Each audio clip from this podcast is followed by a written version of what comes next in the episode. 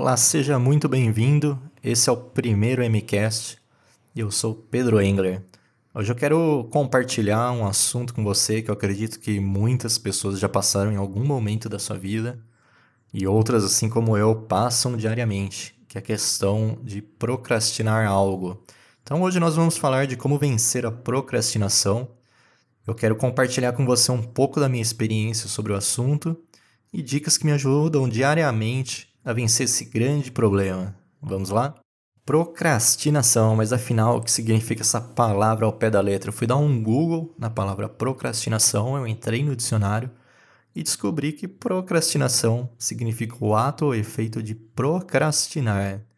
Mas o que, que significa procrastinar por sua vez? Procrastinar é deixar para depois, adiar, é aquele famoso empurrar com a barriga até onde der, deixar a água bater na busanfa e aí a pessoa se mover e correr para fazer algo.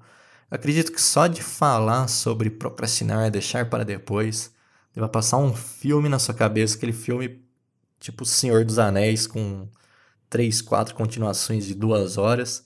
E você deve estar lembrando aí das coisas que você tem para fazer para entregar, trabalho da faculdade, trabalho do mestrado, da escola, limpar a casa, fazer supermercado, ou até aquele projeto que teu chefe está te cobrando diariamente e você está esperando uma inspiração divina para vir e entregar tudo aquilo que está faltando. Mas a gente sabe que você vai deixar para o último minuto e aí vai sair correndo num misto de desespero com inspiração e vai o que foi, né? A gente sabe como que funciona, mas eu também passo por isso eu quero começar te dizendo algo realmente irônico, porque eu estou passando por uma reformulação dentro do meu canal do YouTube, e aí eu decidi começar o podcast. E aí, nesse primeiro podcast, nesse primeiro episódio, eu também sofri uma luta contra a procrastinação enquanto eu tentava rascunhar algo. Rascunhei sobre vários temas, o bom é que teremos vários episódios garantidos aí pela frente. E aí eu decidi pegar o, o, o tema de procrastinação, porque realmente eu estava procrastinando, estava lutando contra a minha pessoa interior aí para falar algo e rascunhar algo que realmente fosse interessante. E também é, eu resolvi fazer uma análise de todo esse meu tempo de vida e essa experiência de procrastinação de como esse gatilho de deixar para depois começava comigo. E eu acredito que é, as coisas que eu identifiquei possam ser muito interessante para você. Mas antes de começar a partilhar com você de como vencer a procrastinação, eu quero deixar um ponto muito claro. O primeiro é que eu não sou nenhum tipo de coach, psicólogo ou médico. Sou apenas experiente em procrastinar e nos últimos anos, como eu disse, eu tenho pensado muito sobre isso, como melhorar, como identificar esses gatilhos, porque já faz quase 5, 10 anos, mais ou menos entre 5 e 10 anos, eu comecei a trabalhar sozinho. E eu sofro com a questão da procrastinação. Às vezes você tem que entregar algum projeto e você fica esperando aquela inspiração divina para fazer algo muito bom para apresentar para o cliente. E aí parece que tem um pouco de perfeccionismo, com procrastinação, com ansiedade. Tem algumas coisas aí que a gente vai estar tá falando no, no longo desse primeiro episódio. E aí, é, montando esse episódio, passando por todo esse tempo é, de procrastinação na minha vida, que eu ficava divagando quando eu tinha algum trabalho para entregar, foi aí que eu comecei a analisar por que, que essas coisas acontecem comigo. Por que, que às vezes você tem um trabalho para entregar e você fica viajando na maionese. Você sai, você vai fazer outra coisa, você vai fazer aquilo que é mais cômodo, que você já sabe que está na tua zona de conforto. E eu fiquei pensando, será que eu tenho DDA, que é o famoso distúrbio de déficit de atenção? Será que eu sou algum gênio criativo e eu não sei, porque minha cabeça fica viajando muito? Quem sabe eu possa ser o próximo Van Gogh, alguma coisa do tipo, mas eu acho que não. Eu acho que eu não sou o próximo Van Gogh porque eu não sei nem desenhar e sou muito descoordenado para pintura e ainda mais eu sou daltônico não enxergo muitas cores. Então, eu descobri que eu não tenho DDA e também não sou nenhum gênio. Eu apenas sofro da procrastinação. Então eu comecei a desvendar a psicologia de um procrastinador e ver o que realmente está por, o que realmente está por trás das coisas, né? O que leva a gente a empurrar com a barriga essa questão da zona de conforto, se é não querer fazer, se é porque o trabalho é chato. E aí eu acabei descobrindo algumas coisas. Só para você situar na, na historinha, mais ou menos, que eu, que eu vou te contar, que eu imaginei como que seja a cabeça de um procrastinador.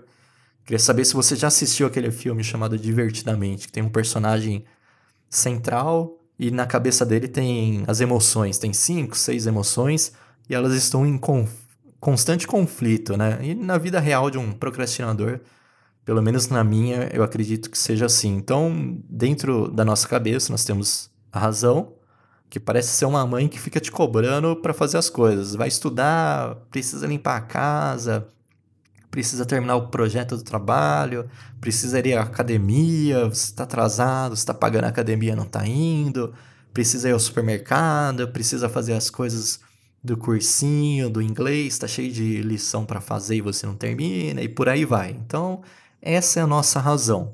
Aí, junto do lado da nossa razão lá, que parece a mãe que fica cobrando a gente, nós temos o famoso prazer instantâneo, que convence, que ele consegue convencer a mãe razão. O prazer instantâneo, ele parece aquele amigo que só te leva para o mau caminho, né? Que te chama para beber, para ir no churrasco, ah, vamos dar um rolê, vamos no shopping, vamos no cinema, vamos sair, vamos no bar, vamos jogar um futebol. E você sempre cai, você sempre se deixa levar por essa pessoa, porque você deixa tudo de lado e você prefere a diversão. Então a gente tem a razão, a gente tem o prazer instantâneo e a gente tem uma outra emoção. A gente tem uma emoção que é muito parecida com a razão, mas ela é muito negativa, que é a questão do pânico. Normalmente o pânico ele aparece depois que o sentimento de prazer instantâneo foi embora e depois ele vem para desestabilizar e confundir a sua razão. Então a sua razão tá lá te cobrando, precisa entregar isso, precisa entregar isso. Aí a sua cabeça vem com prazer instantâneo e fala assim: "Ah, mas você poderia ir lá navegar um pouco na internet, ah, você poderia assistir aquele seriado na Netflix, ah, depois você faz, você vai ter tempo, não precisa fazer no sábado. Sábado é para descansar. Faz amanhã, domingo à noite. E aí você troca aquilo que você tem que fazer pelo seu prazer instantâneo. Só que daí chega no domingo à noite, chega na véspera de você entregar aquele trabalho, aquele projeto, aí chega aquela emoção super negativa que é o pânico. Você fica, meu Deus, eu devia ter feito antes, não devia ter ficado é, vendo todas as séries do Netflix ali, coloquei toda a série do Netflix em dia isso não agregou nada, eu tô com sono e preciso entregar o projeto, não tenho tempo. Aí começa aquele desespero, aquele pânico e o prazer instantâneo, ó, vai embora e a sua razão fica ali. E aí vem um misto que a razão traz, que é o sentimento de culpa. Então, depois quem aparece e vem para brigar com prazer instantâneo é a culpa. Ela coloca todo mundo para correr, tranca o prazer instantâneo numa, numa jaula, fica apontando para todo mundo e cobrando a, a, razão que deixou se enganar pelo prazer inst instantâneo. A culpa é um misto de razão com pânico. É, e aí vem todos esses sentimentos, confunde sua cabeça, você não consegue pensar, a inspiração não consegue vir. Só que aí você meio que desiste de fazer o que você precisa fazer e você começa a se conformar. E aí vem um sentimento que é aquele famoso sentimento de vai ser diferente daqui para frente, né? E aí então o prazer instantâneo sai da jaula, a razão fica mais calma e aí volta naquele círculo e tudo começa de novo. Quando vem outro projeto para você entregar é a mesma coisa, você deixa para depois, você prefere trocar por navegar mídias sociais, vídeos, séries, e aí vem o pânico e aí fica girando numa roda infinita e você não consegue sair mais disso. Eu passei muito tempo por isso. E quando fui escrever sobre o, o, o podcast aqui, o primeiro episódio, surgiram vários temas Só que eu acredito que mais por um perfeccionismo, eu queria colocar um tema bem legal para as pessoas escutarem, que ajudasse realmente as pessoas. Eu acabei demorando um pouco para lançar. E aí eu acho que juntou um misto de procrastinação com o perfeccionismo. Mas eu fui avaliando todo esse ciclo da, da razão, do prazer instantâneo, da culpa, do, da raiva, do pânico, de depois se conformar, de você enganar a sua cabeça, não, vai ser diferente, vai ser diferente, vai mudar, e você continuar com a mesma cabeça. Então, eu cheguei em alguns pontos que eu identifiquei que você pode parar esse processo já na razão. Você não precisa deixar o prazer instantâneo chegar ou chegar ao pânico e chegar todo aquele problema que você sabe que você vai passar lá na frente. Então, o que, a gente pode fazer para encerrar esse ciclo e deixar a razão, a razão vencer sempre e não deixar ela ser enganada pelo prazer instantâneo? A primeira coisa que eu identifiquei é que você precisa planejar e você precisa saber onde você quer chegar. Então, é tudo questão de prioridade, de você colocar importância nas coisas. Se você realmente dá valor, se você sonha com o mestrado, com a faculdade, com o seu inglês em terminar, é um ano, dois anos, três anos, quatro anos que você vai se dedicar a isso e esse ciclo vai se encerrar e você vai colher os frutos lá na frente. Então, planeje e se você começa algo, termine. A melhor forma de você deixar, não deixar de concluir as coisas é você não começar as coisas. Então, comece uma coisa por vez. Se você tem problema de começar vários projetos e não terminar, não comece. Começa um e vá até o final, persista, planeje, veja se realmente aquilo é importante para você, saiba onde você quer chegar e aí você vai ter mais razão do que prazer instantâneo. Então a sua razão vai conseguir convencer o prazer instantâneo e vai falar para ela, falar não, isso aqui é importante para mim, eu preciso terminar por causa que eu quero chegar lá na frente, e lá na frente sim, aí eu vou ter o meu prazer e não vai ser só instantâneo, vai ser prazer sempre, porque eu vou ter um tempo para mim, para divertir, me divertir, e agora eu tô focando no meu sonho, tô focando naquilo que eu quero. Então, planeje e saiba onde você quer chegar. Segunda coisa, acostume o seu cérebro. Apesar do nosso cérebro não ser um músculo, ele se comporta como um. Assim como as pessoas vão na academia e mudam o seu corpo com repetição de exercício, o cérebro trabalha da mesma forma. É, você precisa manter constantemente a atividade dos neurônios, assim o cérebro fica afiado e também não atrofia nem acostuma sempre com aquela, com aquela rotina. Como um músculo, se você não utiliza, ele atrofia. Então, mesmo o cérebro não sendo um músculo, ele se comporta como um músculo. A malhação, para você desenvolver esse, esse músculo, no caso, é feito com estímulo fre frequente, até você acostumar seu cérebro. Então, você sempre vai é, estimulando, fazendo coisas novas, e aí sim você vai acostumando seu cérebro. Sempre, como num exercício, numa academia, você precisa de um certo tempo de repetição para você conseguir ver os resultados. Então, quando o amigo do, o amigo do, do prazer instantâneo chegar, você tem que lutar com a razão e continuar na sua atividade, no seu sonho, onde você quer chegar. Mas não lute com o pânico, porque a gente deixa chegar no pânico e aí acaba usando o pânico para tentar com para tentar se aliar à razão e combater o prazer instantâneo, mas isso não dá certo. Isso é como um vício. No começo, sempre é difícil você conseguir vencer, mas depois que você acostuma o seu cérebro, começa a ficar mais fácil, né? Então é que nem você parar um hábito. No, nos primeiros 30 dias é muito difícil. Nos primeiros 30 dias de academia é muito difícil, mas a partir do momento que você acostuma a sua cabeça, seu cérebro e começa a ir todo dia, você começa a criar uma regra, você começa a criar uma rotina, você acostuma esse, ele, e aí começa a ser muito mais fácil. O terceiro ponto é que saiba que é tudo uma questão de escolha. Então, tudo na vida é uma questão de escolha. Você é livre para procrastinar, não estou aqui para julgar ninguém nem falar que é errado. E também você é livre para terminar o que você propôs a fazer, seja estudar, arrumar casa, construir o projeto do seu sonho, ou fazer qualquer coisa que você sempre acha que você não fez porque você não tem tempo. O tempo sempre também é uma questão de prioridade, né? Porque você fala que não tem tempo, não tem tempo, mas se aquela pessoa linda, maravilhosa que você sonha com ela te chamar para sair, você arruma tempo, né? Ou se você não tem tempo, não tem tempo, alguém falar assim, não, vem aqui é, na minha casa que eu vou te dar um negócio, você arruma tempo e vai lá e, e faz o que precisa fazer. Então é tudo questão de, de escolha, de prioridade que você tem que ter muito claro na sua cabeça. O mesmo vento sopra para todo mundo, o mesmo vento é igual para todo mundo. Então você pode ficar deitado no seu barco, curtindo o sacolejo do mar, procrastinando, ou você pode ajustar corretamente a sua vela e soprar aí na direção do seu sonho, aonde você quer chegar. Por isso é muito importante você saber aonde você quer chegar. Então não existe um certo ou um errado, existe um momento, tá? Então, se você quer procrastinar, se você quer ficar de boa, tudo bem, ok, não tem problema nenhum.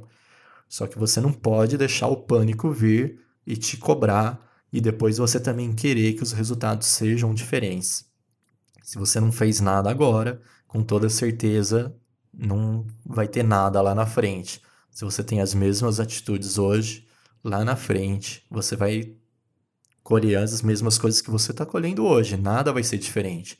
Se você tem a mesma rotina hoje de trabalho, se você ganha a mesma coisa, se você está na mesma empresa, se você tem o mesmo comportamento que seus colegas, família, é lógico que lá na frente você vai ter os mesmos problemas que você tem hoje. É, seria loucura você acreditar que as coisas vão mudar lá na frente, ou porque o ano muda, ou porque é seu aniversário, ou porque você está mais motivado, mas não vai mudar. Se você não mudar suas atitudes agora, se você não mudar suas escolhas, o seu planejamento, lá na frente você não vai mudar as coisas que acontecem com você. Então você precisa ajustar as velas agora para você chegar em outro ponto. Se você não faz nada agora, você não vai colher nada lá na frente. O outro ponto que eu quero levantar que eu identifiquei é crie métodos para derrotar o amigo do prazer instantâneo. Eu sempre associei, vou te contar um caso, eu sempre associei a leitura, eu sempre tive costume de ler antes de dormir, e eu sempre associei a leitura para pegar no sono. Aliás, acho que a grande maioria das pessoas tem essa visão, porque desde pequeno a gente já sofre influência quando a gente vê um filme de pai lendo para filho, para o filho dormir, ou talvez, quem sabe, alguém já leu alguma vez na vida para você dormir. E aí, sempre que eu ia ler, eu começava a ler uma, duas páginas, vinha o sono, eu dormia e não terminava o livro. E sempre me dava vontade de ler outro livro, outro livro, eu ia comprando o livro e não terminava. Lia metade, lia um pouquinho e parava. E aí eu via que sempre eu lia de noite, lia uma, duas páginas, dormia, lia uma, duas páginas e dormia. Mas o que, que isso aí tem a ver com a procrastinação? Você pode falar, Pedro, você pega o livro, lê e pronto, sabe? Não lê antes de dormir, muda seu hábito, porque aí você vai mudar lá na frente. Mas na verdade, é, como na leitura, eu tinha uma crença que ler dava sono. E eu tinha acostumado o meu cérebro a acreditar que é, começar a ler, o sono vinha. Então eu acostumei isso na cabeça, eu não conseguia.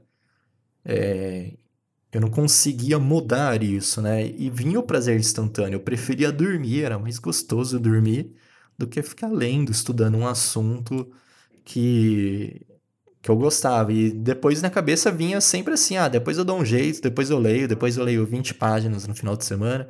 Só que esse dia nunca chegava. Era sempre uma desculpa que, você, que eu dava para enganar o meu cérebro e achar que estava tudo bem. Era para abafar o pânico.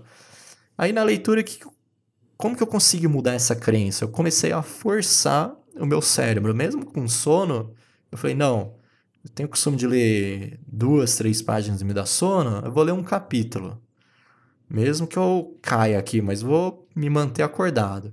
Aí eu comecei a ler um capítulo, comecei a ler um pouco mais de um capítulo, e assim foi. Então eu consegui, através de um estímulo, de uma mudança, mudar a informação, a crença que meu cérebro tinha, que era começa a ler, dorme. Então, como numa academia, como num músculo, Foi um processo aí de uns 30 dias, 60 dias.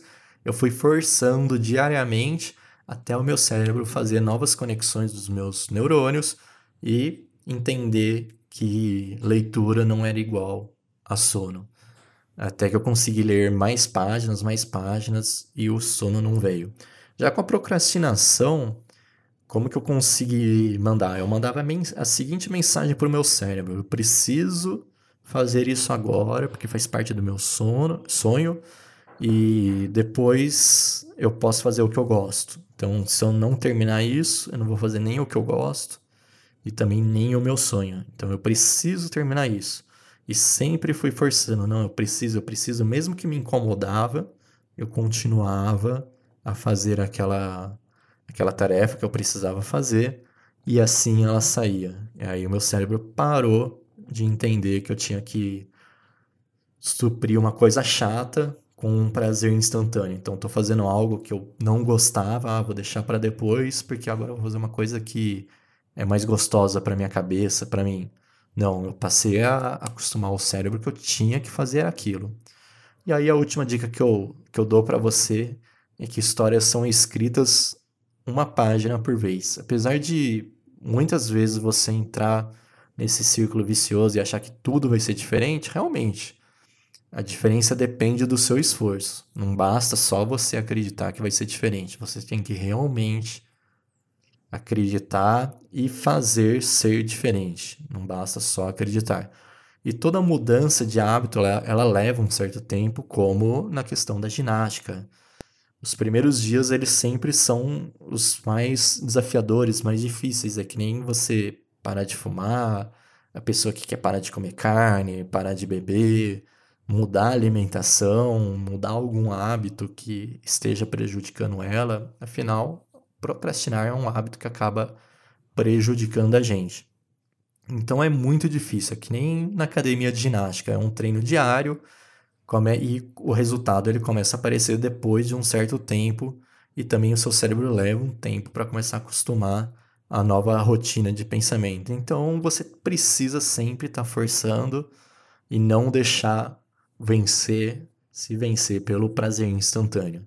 Então essas são algumas dicas que eu levantei identificando todo esse esquema que passava por mim, que nem aquele filme do Divertidamente, as emoções brigando, tentando uma convencer a outra. E é lógico, a gente sempre prefere aquilo que é mais prazeroso, que vai dar mais prazer, que vai dar mais tranquilidade pra gente, do que aquilo que leva mais mais tempo para fazer e a gente vai colher lá na frente. A gente é muito mais voltado para as coisas instantâneas, meio que geração miojo, né? Três minutos já tá tudo pronto do que a gente desenvolver algo a longo tempo. Então, acho que a procrastinação ela está muito envolvida com a questão de curto prazo, que a gente quer as coisas rápidas, a gente quer ter o prazer rápido, a questão da, do perfeccionismo, que a gente fica com medo de errar, de achar que não tá bom e quer ser cada vez mais perfeito